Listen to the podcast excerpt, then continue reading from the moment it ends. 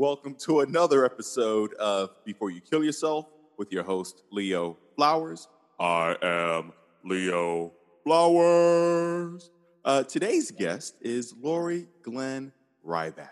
Uh, she is a mental health specialist and a marriage and family couples therapist who specializes in eating disorders, addiction, anxiety, depression, trauma, mood disorders. We're about to have a blast. Uh, welcome, Lori Ryback from Virginia. Are you're in Virginia, but you're not from there, are you?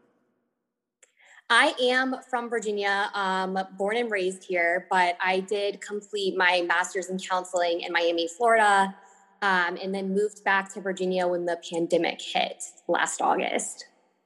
I don't think I would have gotten anything completed in Miami, Florida. It just seems like such a wild, fun, and party town. Or were you were you in the books the whole time? I was unfortunately in the books. I did a little bit of exploring while I was over there, um, but it was mostly books for me.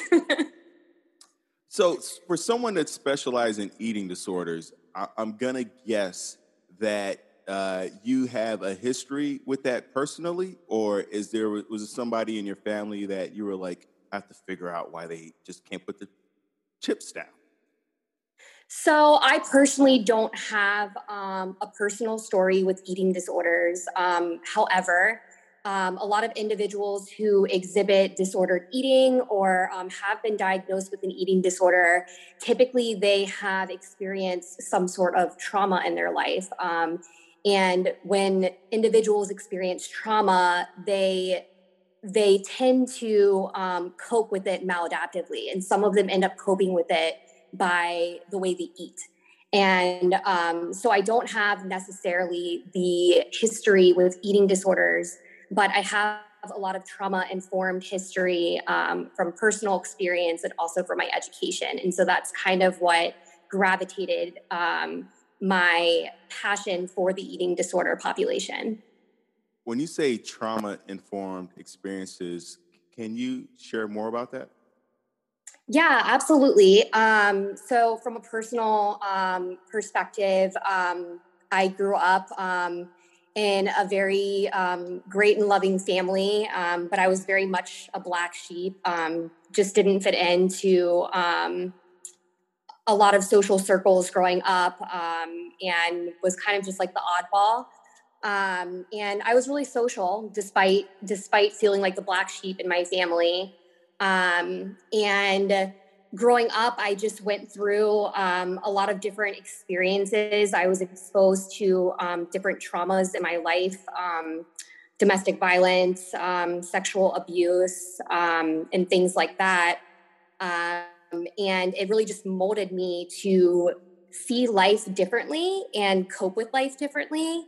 And a lot of that experience drove me to become a clinician. Um, and so from there, when I was an undergrad, I really just started learning about um, what trauma is and how people react to it and how they react to um, being exposed to trauma differently. And part of what I learned is a lot of individuals, um, they tend to control their trauma in forms of different eating behaviors. And so um, a lot of my experience growing up, um, despite ever living with an eating disorder, um, really came from my trauma.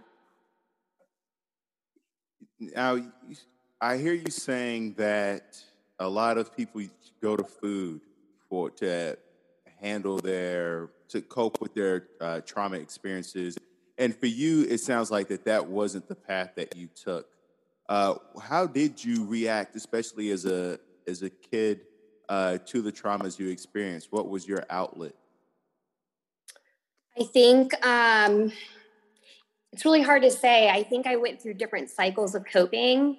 Um, for a while, I I did a lot of working out and exercise, and some people would say um, if if doing it in an unhealthy way, that actually is a form of an eating disorder. But it was never it was never that um, that serious for me. Um, and so I did I did a I did a bit of exercise um, around that time. Um, I was constantly around people. I couldn't be alone. Um, and you know, I I coped maladaptively as well for a while. Um, just like your normal college teenager, I went through a phase of drinking and hanging out with the wrong people. Um, and then it wasn't until I met a woman um, who owns a nonprofit that um, promotes and empowers um, women and men that have been sexually assaulted or have been in domestic violent relationships, um, where I was really able to turn my life around and heal in the way I, I knew I needed to heal. And that was um, by going to therapy, by seeing a therapist, by going to to a group therapy um, session for victims and survivors of sexual assault. Um, that was really my turning point. All right, I something just cut on in the background. I have to cut it off really quickly. Give me one second. So you're in individual therapy, you're in group therapy. Do you remember any of the what's the, what do you remember from those experiences and is there anything in terms of coping strategies or skills that uh, still resonate with you today? Yeah um, i think the one thing that i really really got from being in a group therapy dynamic was hearing others story and knowing that i wasn't alone. And part of what I do now as a clinician um, is I run about eight to nine groups a week um, for individuals that um, have eating disorders and mood disorders um, and histories of trauma. Um, and I see how meaningful and empowering it is for them, just like it was for me to hear other people's story and to know that they're not alone when they feel like they're in such a dark place story is so powerful. It's really the thing that helps to connect us all. And I think that's why literature is such a, a great outlet for people who are struggling with trauma or feeling alone. When you hear people's stories, besides sharing it, what's the next step after sharing your story about after after you open it up is it is there a, a reframing is there a rewriting what do we do after we shared our story yeah, that's a really good question. So, part of trauma informed care um, in working with someone, particularly who has been exposed to trauma, it's important for them to tell their story more than once because it helps them heal from the trauma by talking about it. And so, after they feel like it's normal for them to talk about it, um, I wouldn't say I wouldn't say that um, rewriting their story is what I do with them. That's more of a narrative um, approach. I'm more dialectical behavior therapy. And really, what we try to teach them is learning how to be resilient with their trauma and what they've gone through, um, not labeling themselves as a victim, but more of a survivor and utilizing um, dialectical behavior therapy skills or even even cognitive behavior therapy skills to manage the symptoms that are still currently interfering with their functioning in daily life. What's the difference between a victim and a survivor? I I used to call myself a victim and now I I see it as I see it as not a negative statement, but but a loss.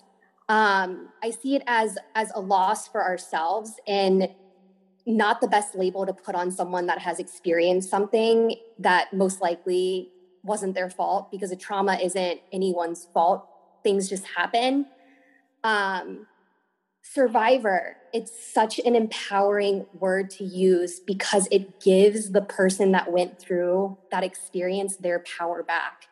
And so whenever i hear a patient call themselves a victim i'm a victim to domestic violence. I'm a victim to sexual assault. I'm a victim to child abuse. I try to have them reframe it because when they say that, they feel powerless. And part of my work with these individuals and part of the work that I went through when I was going through therapy is feeling like I could have that power back. I, I love that. There, I I feel that you know, like Destiny. You know, who was that? Beyonce. I'm a survivor. I mean, that's why that song had a million downloads, right? I mean, 50 million. I, I, every you know, we've all been through trauma. I, I understand. She tapped into something very visceral uh, with that song. I, I, see the marketing plan now, Beyonce. Yeah. I'm on to you, boo. Um, is there a way for us to share our story um, in an empowering way, or is that more narrative? Meaning, you know, sometimes people will use their story as a a way to stay in their story. You know, it's like I'm just like that. That because uh, of this happened. Is there a difference between that and like when we say share your story? What does that mean? What does that entail? That's a really good question.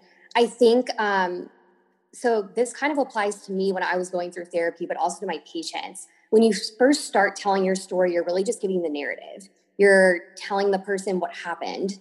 And then as you continue to tell them over time, a year later, a month later, a week later, um, whatever that time frame may be, your story changes. And it changes because as you're in therapy and as you're working on your trauma and what you were exposed to, you're learning how to grow from the trauma. And so the story changes because the story is becoming more empowering. Um, I hope that makes sense.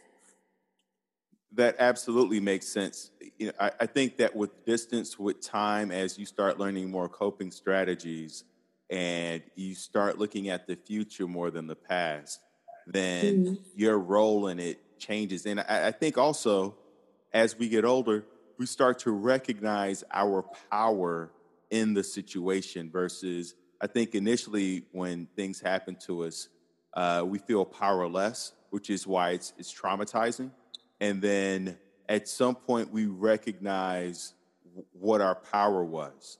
Uh, mm-hmm. You know, I mm-hmm. had an incident with dogs, and I, at the moment I felt powerless. And then as I kept talking about it and replaying it, I was like, "Oh, that that there was my power right there." Yeah, absolutely. Is there running eight to ten groups a day? You're taking in so much or a week. I, I know you run or total per week. It's not a day, right? It's like per week. Oh no! Oh yeah, yeah, yeah. It's it's about eight to nine per week. I okay. do the at most three day. You're taking in so many people's stories that has to get into your psyche. What's your process for cleansing your palate?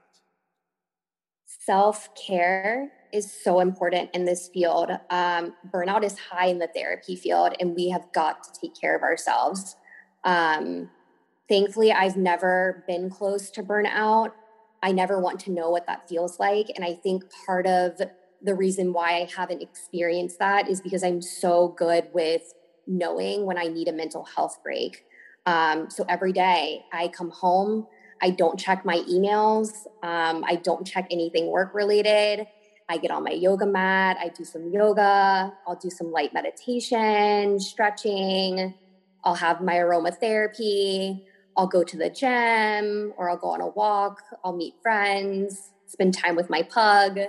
Um, and so self care, I mean, no one in this field um, is, um, no one in this field can do it without self care because it is such a burnout field.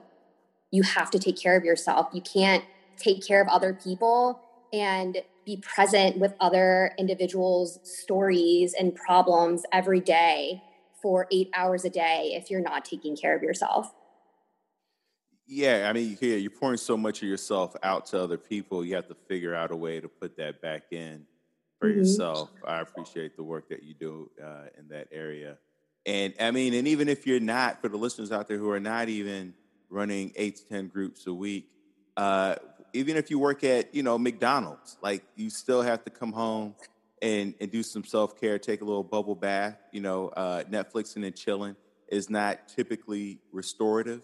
Uh, it's typically more triggering. Uh, mm-hmm. and speak so speaking of triggers, so it, it sounds like the process we, we experience a trauma in our childhood. We go to individual and group therapy to tell our story how, how does individual versus group therapy, how do they complement each other? So, with individual um, therapy, my patients typically feel like they have, they don't need to have um, as much of a filter because they can really say whatever they want in the room as long as they know the exceptions to confidentiality, which I won't get into. Um, in a group dynamic, they have to be mindful, um, right? Because everyone has their own traumas. Um, we have different um, diagnoses going on. One person could easily trigger the other. Um, so typically, with my groups, what I do is I just have, particularly with the adults, the adolescent groups are more, um, you know, PG thirteen. I try to keep it keep it there. Um, but with the adults, they always warn another patient in the room. Um, hey, I'm going to talk about addiction or hey i'm i'm i'm going to talk about um, my domestic violent relationship and if someone wants to leave the room they leave the room or the other the other patient has the right to say like i i really can't hear this right now like i'm not in a good place to hear this and so there's that respect i love that and there because there's so many triggers that are associated with uh, the traumas we've experienced we can't know them all, right? Like I, there's mm-hmm. there's there's sight, there's sound, there's taste, there's touch, there's feel, um, there's time of day, there, there's temperature. There's all mm-hmm. these different things that, can, and so sometimes we don't know we've been triggered or, or what's triggering us because so many things were uh, subliminal. Um, are there exercises that you do in some of these group meetings to help people uh, connect or share, whether they're ice breaking exercises or um, or icebreaker exercises, or just uh, exercises to help people connect and get into their story more? Yeah, um, whenever, so we do open groups um, with my company. So a patient could come in, a new patient could come in at any moment um, and join the group. And of course, that can throw off the whole group dynamic because the person is new. Um, but what I do whenever that happens, I always spend a really good amount of time um, having them get to know each other outside of the eating disorder, outside of the trauma, outside of the addiction, outside of the mood disorder, whatever, um, whatever is present for them, what, whatever reason they are there for. I don't even want them to talk about it. Um, I allow them to talk about themselves outside of why they're in treatment, and that really gets them um, that really gets them close because they find commonalities um, outside of the disorder. Um, and that's empowering in itself. I love that idea. That, that's that's beautiful. I appreciate you sharing that. And so there part of working through the trauma is what's going, you know, going to individual therapy, going to group therapy, sharing your story, and then once they get home, uh, what do they do when they're by themselves to help them work through their story, through their narrative? Are you encouraging them to continue to share their story with other people in their family and friends? Yes and no. Sometimes, sometimes a patient um, is not necessarily ready to share their story um, with family and friends. It could actually be more harmful for their trauma um, and can impact them negatively. So it really just depends on the patient and where they are um, in their healing process. I have a lot of patients, um, including myself, um, I relate to this, where all I could do was talk to one person um, and write about it for two years until I was ready to share. And I have patients that are that are like that. Um, but then I also have other patients um, that find it extremely therapeutic um, to talk about it to pe- anyone that will listen. And um, that's a part of their healing um, early in their journey. So it really just depends on the patient and um, and their personality and and where they are with their healing. Earlier, you brought up that you know you grew up in a neighborhood where you, it sounds like you didn't feel accepted. Uh, it sounds like you didn't you didn't feel accepted at home in some aspects, but, but also uh, at school and in the neighborhood. Uh, rejection is such a huge trauma that I think yes.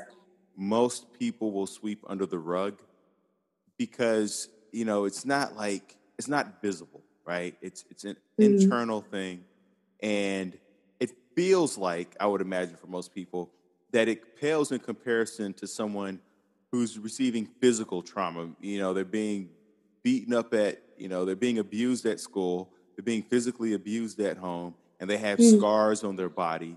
And so yeah. for someone who uh, is experiencing rejection, they go, well, I'm not, at least I'm not going through that. So I'm not going to get help, not realizing how traumatizing rejection is. Can you speak to that?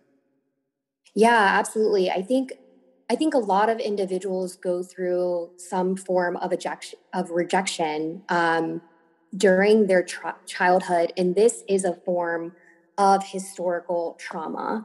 Um, you know, funny enough, 60% of those that are affected by eating disorders said that bullying contributed to the development of their eating disorder. And again, bullying is a form of trauma, um, and people just don't recognize that. Can you define bullying? Because I feel like there's such a, um, a vague term, kind of like uh, anxiety. It's like, are you are you anxious or are you just worried? Like, there's a there's a difference there. Uh, what's the spectrum of, of, bullying that that can occur for for people out there who may be undergoing it and uh, may not even realize it? Yeah, I think that um, bullying is so much more than just physical aggression. I think that actually most individuals who are um, exposed to that sort of trauma, it's more so verbal bullying, harassment, um, um, shaming someone for their personality, for the way that they look, for their weight, um, for their religion, for their race. All of those, um, all of those um, statements are just as harmful as being physically bullied. Yeah, I just read Roxane Gay's book called Hunger, and she talked about how she went through a um, there was sexual abuse in her childhood and mm-hmm. she felt like she couldn't share it with her parents mm. because mm. it would shatter the idea that she felt they had of her of being the good daughter and i think this it's so painful that so many parents are doing what they feel is the right thing in terms of uh, raising good children and they're so mm-hmm. proud when they have good children. And I think what's not talked enough about is that good children often won't share their traumas, their experiences, their rejections because they're so caught up in trying to be good children. I see you nodding your head. You're absolutely right. Um, everything you say, you're saying right now is 100% accurate. A lot of people that are exposed to trauma, specifically domestic violence and sexual abuse, do not tell their parents um, because there continues to be this stigma of, well, you know, what were you doing? And that question makes it, sends a message that it's the person's fault that went through that trauma. And no matter what you were wearing, no matter where you were, um, no matter how you acted, um, no matter if you were under the influence of drugs or alcohol, it is never that person's fault. And I think that there's a lot of shame in society um, regarding that. Um, and that makes it very difficult for individuals who have been exposed to that type of trauma to tell their parents, hey, this is what I went through.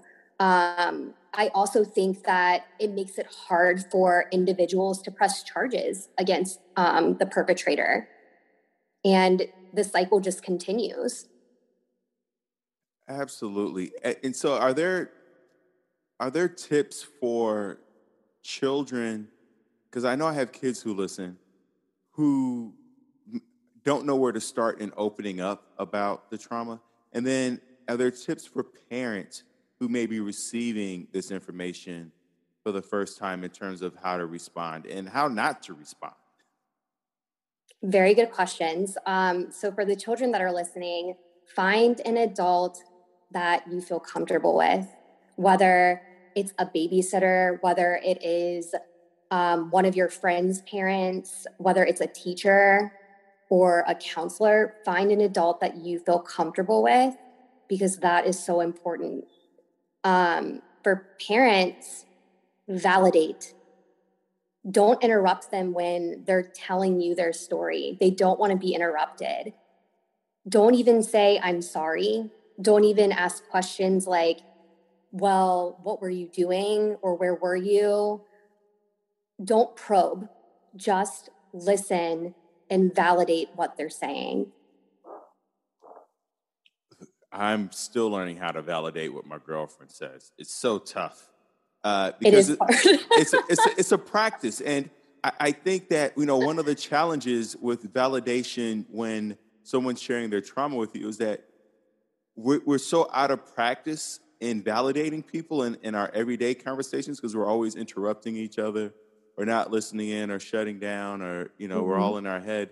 That then when it's go time when there is a trauma when someone needs us to show up for them emotionally uh, we've forgotten the skills of validation and so you know i, I tell people you these communication skills what you learn in therapy we have to practice uh, in in our daily routine so that when stuff is hitting the fan uh, we're already we're primed and ready. We don't have to get ready. We're we're already ready. We're already, we're already in practice because it becomes hard when when the kid uh, shares something uh, you know like that, and and then you have to be like, all right, what am I supposed to do and what am I not supposed to do?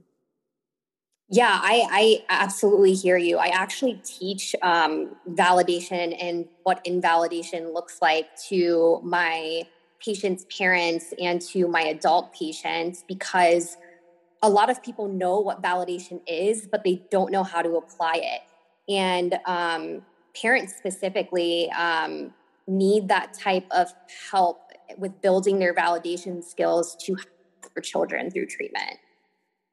Can you give us an example? Say a kid is uh, um, upset. You know, they come home upset. They they got a, a, a, a C on their test and they thought they were mm-hmm. going to get an A and they're like, my life is over. I got a C. I'm going to flunk out. I'm so stupid. it's over. It, it, it, right. It, it's so laughable because it's it's like such a it feels so ridiculous to us, but to the kid that is everything, and it's the world, and um, and it's the it's the end of them, and, and, and you know they'll never get a job as a cashier at the very least uh, at, at that moment, you know, and as a parent, you just like, ah, you'll be fine. But what mm-hmm. should the what would be a more effective means of communication uh, and validation for a parent? Yeah, I would just say something like, Tommy, I hear that you're very upset right now. Um, that you didn't get the grade that you expected. Tell me how this is making you feel and how I can help you. I love that. How does it make you feel and how does it help you? Now, I imagine most kids don't know emotions. That, uh, that's the one thing that we're not teaching kids is to label their emotions. I grew up with either pissed or cool. That that was the extent, or uh, crazy or normal. That, that those were the four corners of emotional intelligence. Uh, uh are there? And most, I think most parents aren't walking around with this emotional uh, intelligent chart. Are you? Are you as part of the education teaching kids to expand their emotional intelligence or, or vocabulary? Yeah, I, yeah, I actually do this with my um, adolescent patients and my adult patients. Um, this sounds very really cheesy, but it, it works for my adults and they love it. Um, they have a emotion wheel, and there's like I don't know, like 40 to 50 emotions on this wheel. And when I teach, um, when I do my emotion regulation groups with these patients, the first thing that I have them do um, in the first five to 10 minutes of this group is identify where they are on the emotion wheel. And that's where we start processing from there. I love it. Yeah. It's like, what are you feeling? Where do you feel it? And how are you? I, you know, I've called the suicide prevention hotline twice. And I, I remember when I, when they first picked up, they're like, where are you at on a one to 10? And I remember being like nine. And mm-hmm. by the end, I was at a zero and it's something that I always take with me. I love that now because it gives me a way of gauging my emotional state. Like I like the, I like the number system. Um, yeah, I, measuring I is use, really powerful. You use the measuring also. Can you speak more to that? Yeah, I do. Specifically for my patients that um, are high with um, their suicidal ideation or self harm urges. Um, a lot of my individual check-ins with patients if they're um, anywhere if they identify with either either of those um, issues i always say hey tommy i know last week um, you engaged in self-harm um, tell me where you are on a scale of 0 to 10 0 being you don't have any urges to self-harm and 10 being you really want to hurt yourself. And then they'll give me i don't know let's say he's an at an 8 today and i say okay what can we do to get you self to get yourself to a to a 7.5 or a 7 on that scale? And then we do some solution analysis and figure out how we can get him to feel a little bit more safe until our next session Eh, eh, so what what do you typically come up with you know i, I like that how do we get you to a 7.5 or a 7 and what what have been some of the strategies to get timmy or billy or or pat or jane from you know, a 10 to a 7.5? Really good question. So a lot of what I do with my patients, I see my patients as strength-based patients. So my assumption is is that every patient that I see already has the strength and capabilities to succeed on their own, to heal on their own, um, and to work on themselves, but they just need that extra push. And so I'm utilizing their strengths, but I'm also working on providing them with new skills to help them with um, distress tolerance and self soothing. So, if I have a patient that um, has trouble staying away from sharps, we're going to try and figure out okay, what else can you do with your hands when you're at an eight or nine on that scale? Do we need to get you silly putty? Do we need to get you a rubber band to play with um, and put around your fingers? Um, we explore all of those types of things.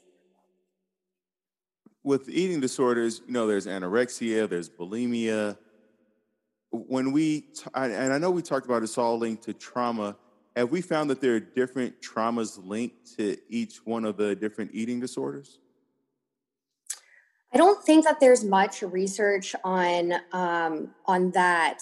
I know that there are links with all eating disorders, specifically mostly anorexia um, and um, maybe some bulimia where you'll find links with those individuals um, that have been diagnosed that have a series of trauma.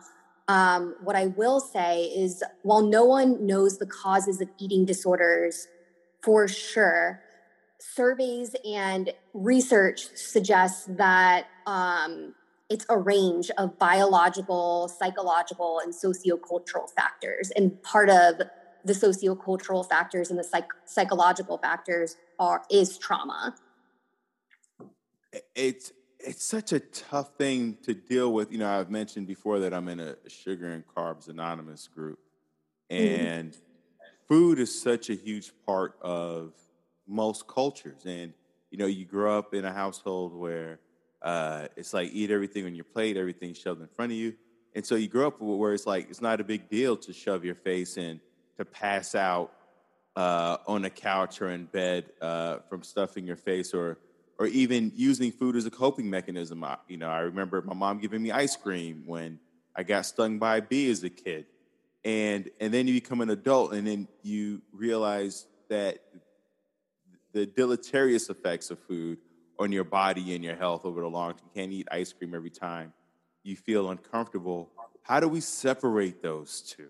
How, how do we what are the steps? Because I would imagine that if somebody's doing with an eating disorder and they're in a family system, they're like, so I can't eat with the rest of my family. Like that's the other challenge also. Yeah. Um, so we, with the company that I work with, if we have an adult or even an adolescent in treatment with us, it's expected that their family system is is basically in treatment with them too. Now, the primary patient is the one with the eating disorder, but if if we're dealing with an adolescent that's still living at home with mom, dad, and and their two brothers, they as part of the treatment, they need to be eating exactly what the patient is eating, the same amount. They need to be at the dinner table together. Um, because if they're not doing that, the family is basically enabling the patient's eating disorder.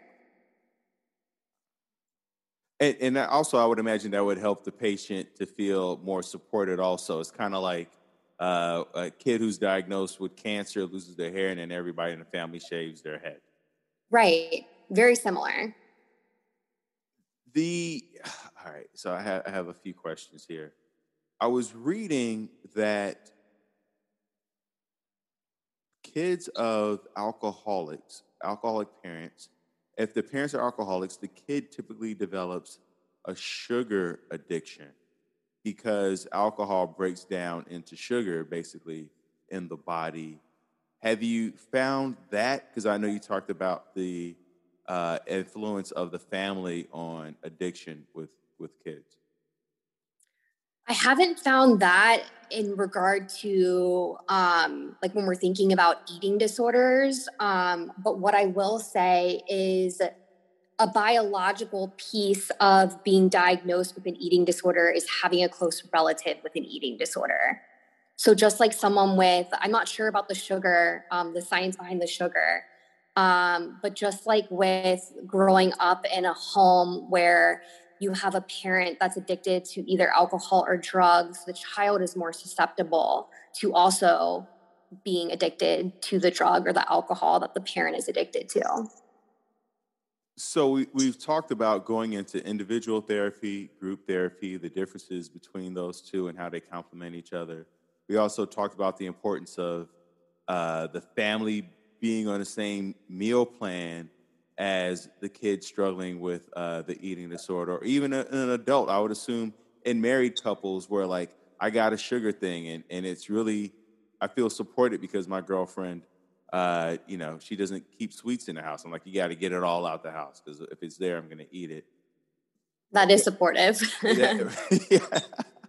I, am sure she isn't. I'm sure she just like got better at hiding whatever whatever sugar uh, that, that she enjoys. um, are, are there other pieces that we need to look at or be aware of? Yeah, there absolutely is. Um, eating disorder treatment is very complex because it's a medical diagnosis as well.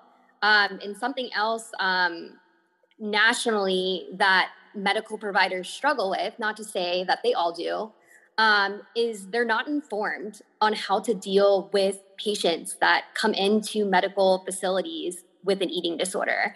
Um, typically, all they care about is weight. Um, if someone um, is over their expected um, body weight, they assume that they may not have anorexia nervosa, um, and that's just not true. And they're just not really informed with eating disorders. Um, so I would say systemically, medical providers need to work on educating themselves on eating disorders outside of the physical medical implications that eating disorders cause because the way that we talk to our patients um, is just as important as the way that we treat them medically. Um, so I would say that's really important. Um, I would also say for continued care purposes, after they have um, been in um, been in treatment they need to find outpatient providers to continue care and recovery. They can't just go about life normally. They're going to be in recovery for the rest of their lives. And that means going to see a therapist once a week that is um, eating disorder informed, um, seeing a dietitian to make sure that they are meeting their meal plan and um, eating the foods that they need to eat, um, monitoring whether or not they should be exercising or engaging in movement. Um, and then also, if needed, seeking psychiatric services as well for medication. Are there gender differences in what you're seeing with eating disorders? Yeah. Um, so right now, um, I think that this is right. National surveys are estimating that 20 million women and 10 million men in America will have an eating disorder at some point in their lives. Um, I believe that underserved populations are more susceptible, just like those that have experienced trauma. Um, so, underserved populations being the LGBTQ plus communities, um, people of color, um, people that are um, not in financially stable communities, um, and individuals like that. Yeah, I, I, could see that because the more stress in your life, uh, the more you're likely, I, I would imagine, to go to the food to kind of cope with the stressors of, you know, maybe you have a, a hour, two hour commute for a lot of people, especially in a lower socioeconomic status of getting to work and then finding work and uh, mm-hmm. and just the atmosphere of of urban environments, the noise and the sounds and um, the, the not inconsistencies. That's not the word I'm looking for. But there's a lot of stressors that come with living in a city that I think we don't realize contribute to our overall well-being. Yeah, there's definitely environmental factors that play a role in um, in potentially having an eating disorder. So, what what what did you have for breakfast this morning? oh my gosh, what did I have for breakfast this morning? I had oh, I had two of these um they're in the form of a muffin, but they have like zucchini, carrots, raisins, and cinnamon inside them, and they're really good. oh, that sounds incredible! Zucchini muffins. All right, I'm gonna mm-hmm. look that recipe up. You made that yourself, or you got that? It's not like a Trader Joe's thing, right? There. Oh no, yeah, yeah. I'll I'll send you the brand though. okay, all right, all right. That, that I'm all for that.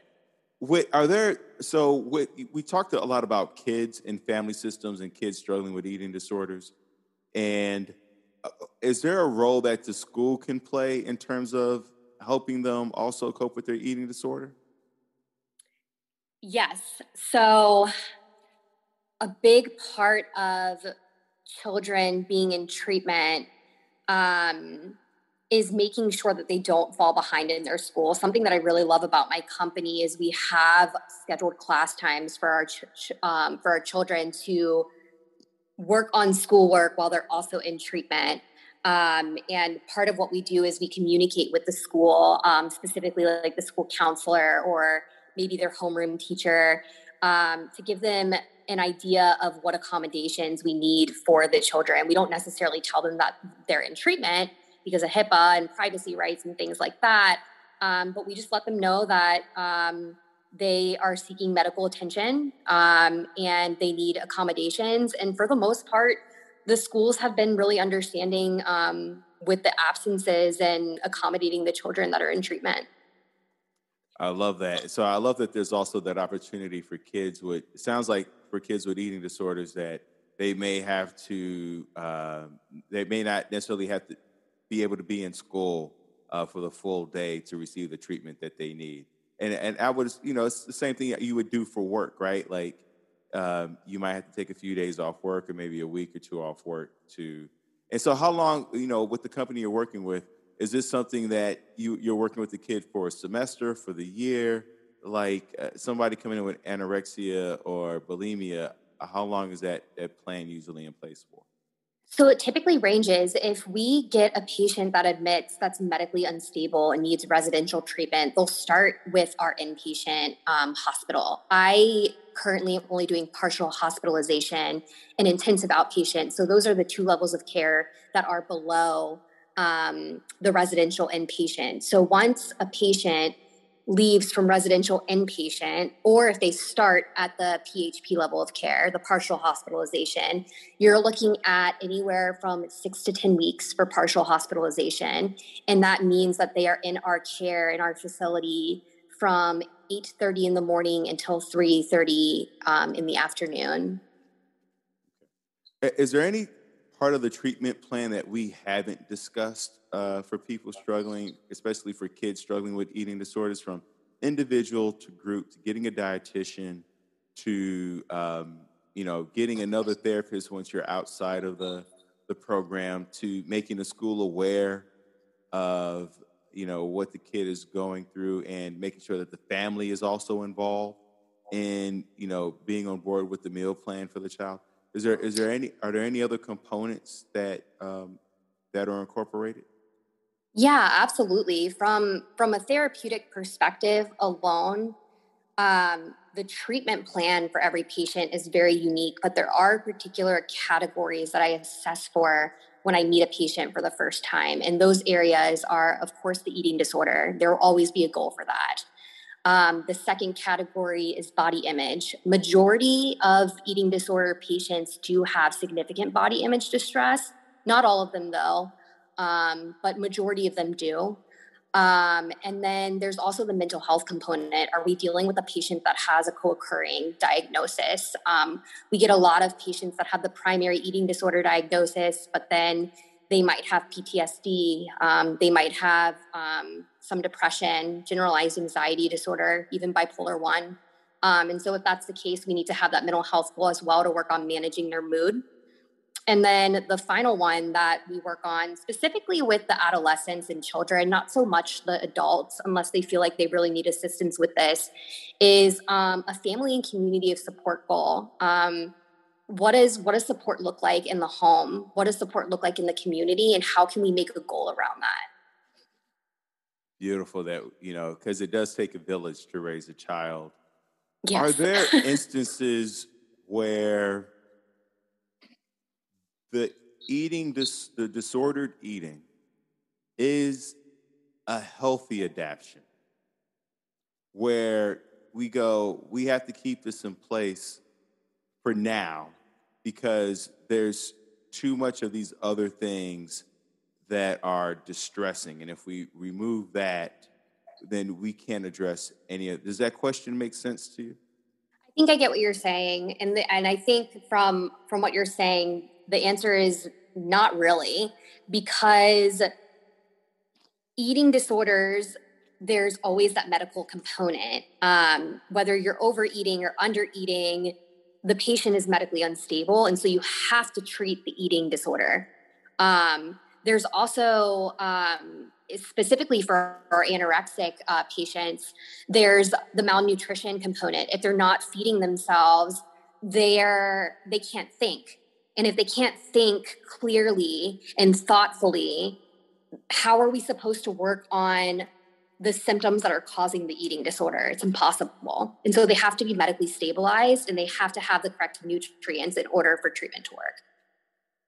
Great. And, and is there anything that I, I, know there's a million things that we haven't? I have one more question because I know you also co- counsel uh, uh, couples also. What are couples typically coming in for? Is it is it so, trauma or is it betrayal? So, with the company that I'm currently working for right now, I don't see couples, um, but I do have a, a, significant history working with couples. and majority of them come in for many different reasons, but typically what I get is um, intimacy issues or affairs. Okay, uh, it, affair sounds like an intimacy issue. What's the difference between intimacy and affair? Yeah. Um, well, intimacy, they could come in, they may not be having an affair, but there may be um, circumstances where one partner may not be um, getting their intimate needs met from the other partner. So that would be an example of like what we would talk about in therapy and like how we would go about working on improving that. And then the affair part that's self-explanatory. Infidelity is very, um, very typical in marriages. Um, it's very underreported, um, but infidelity happens a lot um, in relationships, and a lot of couples come in for that. Yeah, you know the the intimacy part I understand because communication is a huge part of intimacy, and we were talking about validation earlier, and so much of being in a relationship is seeing the other person, understanding the other person, validating them. And once again, we it's not really a practice skill for most people, especially for men. Uh, yes. And I, I, mean, for uh, women, I, I, was watching, uh, you know, so, some girlfriends talk the other day, and they were just like, "Yeah, girl, this is valid." I mean, it was this validation. It was a tundra validation, and and like dudes, we never, we just, we're all stats. We're just all like, he ran 3.5 yards, temperature. Like we're all numbers. And, uh, and so I could imagine once in a relationship that there's going to be some intimacy issues. Like, how do you teach someone to validate or li- I know we talked a little bit about that with kids, but is it different in adult couples? It really isn't different. Um, you just have to work on rewording how you respond to people. Um, and I teach couples the same way that I would teach an adult in one of my groups or a child in one of my groups. The way that we respond is key. And I would say that communication does play a very big role um, in intimacy because if a partner doesn't feel like they're being heard or validated, they're definitely not going to want to be intimate with the with their partner. I, I could, you know, one day I came home and my girl looked at me. She's like, "Where were you?" And that triggered all types of uh, emotions in me, and I, I didn't understand it, and I was upset, and I was like, "I don't," but it bugged me because I didn't know why I was upset. I was like, "She's asking where I was." I understand mm-hmm. that. However, I, it, it, there was so many emotions wrapped up in it, and then I realized I wanted her to say hey, I missed you. Like that would have been a softer approach. But there that, I was like, that's just a hard. But for, for me to get there, Lori, you understand? like I have a master's in counseling psychology. Like that, like I just got there two weeks ago. You understand? I can't like like the average guy out there stands no chance. I, I, mean, I was like, oh yeah, okay, that's what I wanted from her. Okay. Then I was like, babe, next time I come in, I just need you to be like, I miss you. And then and then I understand what you're saying versus where were you? I felt a little aggressive, you know. But whoo, like it, it feel like a workout. Like that's a that's a whole other workout right there to, to have to click through all those emotions and take a breath and it's seriously all about practice, like just being intentional with how you respond to people. Something that helps me um, improve my ability to validate was to not think about what I was going to say while the other person was talking and to try and just be intentional on listening to every word that they say before I even respond because you're missing so much information when you're thinking about what you're going to say. And then I would also say, I think oftentimes when there's tension in a dyad or there's tension in the home, that's not the appropriate time to have a conversation. You have to identify how you're feeling, go back to it, and then talk about it when you feel like you're grounded, when you feel calm. Because if the emotions are high, one, you're not going to be able to validate the other person. And two, you're not even going to be able to express how you're actually feeling. So it sounds like this idea of don't go to bed angry. I think a lot of people misinterpreted that to think it means that we got to deal with this right now before we go to mm-hmm. bed. When really it's like, it means if you're upset and I'm upset, we have to go figure out a way to, for us to soothe ourselves versus we got to solve this problem. Yeah, absolutely. And and I would say if you're ever in a situation like this, you could easily just say, "Hey, I feel emotionally dysregulated right now. My response is not going to be meaningful or helpful to this conversation. I need an hour to cool off, or let's continue this conversation tomorrow so we can have a better discussion. Period. I love that. And I'm gonna, I'm gonna add the period too. Period. no emojis, no emojis, no LOLs, period. I like that. Uh, Lori, we talked about a lot today. Is there anything that uh, you you want to share that we haven't talked about? I think we covered it. I just want to thank you so much for having me on your podcast. Um, I enjoy it very much, and um, I'm excited to share this with everyone. So thank you so much for having me. I, I love you being here. And then uh, plug all your things. Where are you? I'm gonna link to all of it in the show notes. And are there, uh, you know, first before you even answer that, are there any books that you recommend? to, to listeners? Anybody going through an eating disorder or for couples?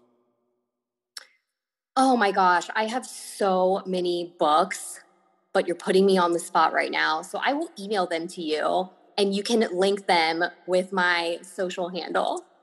I love it. Fair enough. And uh, those will be in the show notes. And then, last question, because I always feel like there's one person listening in who may be on the precipice of wanting to end their life before you kill yourself, what would you say to them, Lori? Oh my gosh. I would let them know that their story isn't over. um, that they're brave for living a life that feels so dark and that they're not alone and that help is real and hope is real. I love that. Help is real, hope is real.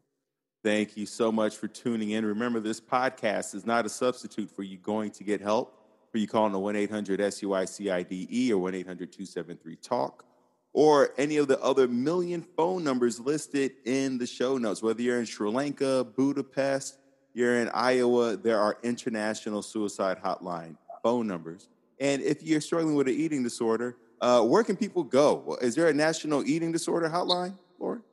Yeah, there actually is. Um, so you can go to the nationaleatingdisorders.org um, dash helpline chat or you can call 800 931 2237, or you can text NEDA, N E D A, to 741 741 for 24 7 crisis support. I love it. 741 741 for 24 7 crisis support. That those will also be in the show notes. Uh, you can always go to thrivewithleo.com for one on one coaching with yours truly. Let's get to tomorrow together. Thank you so much, Lori. Thank you.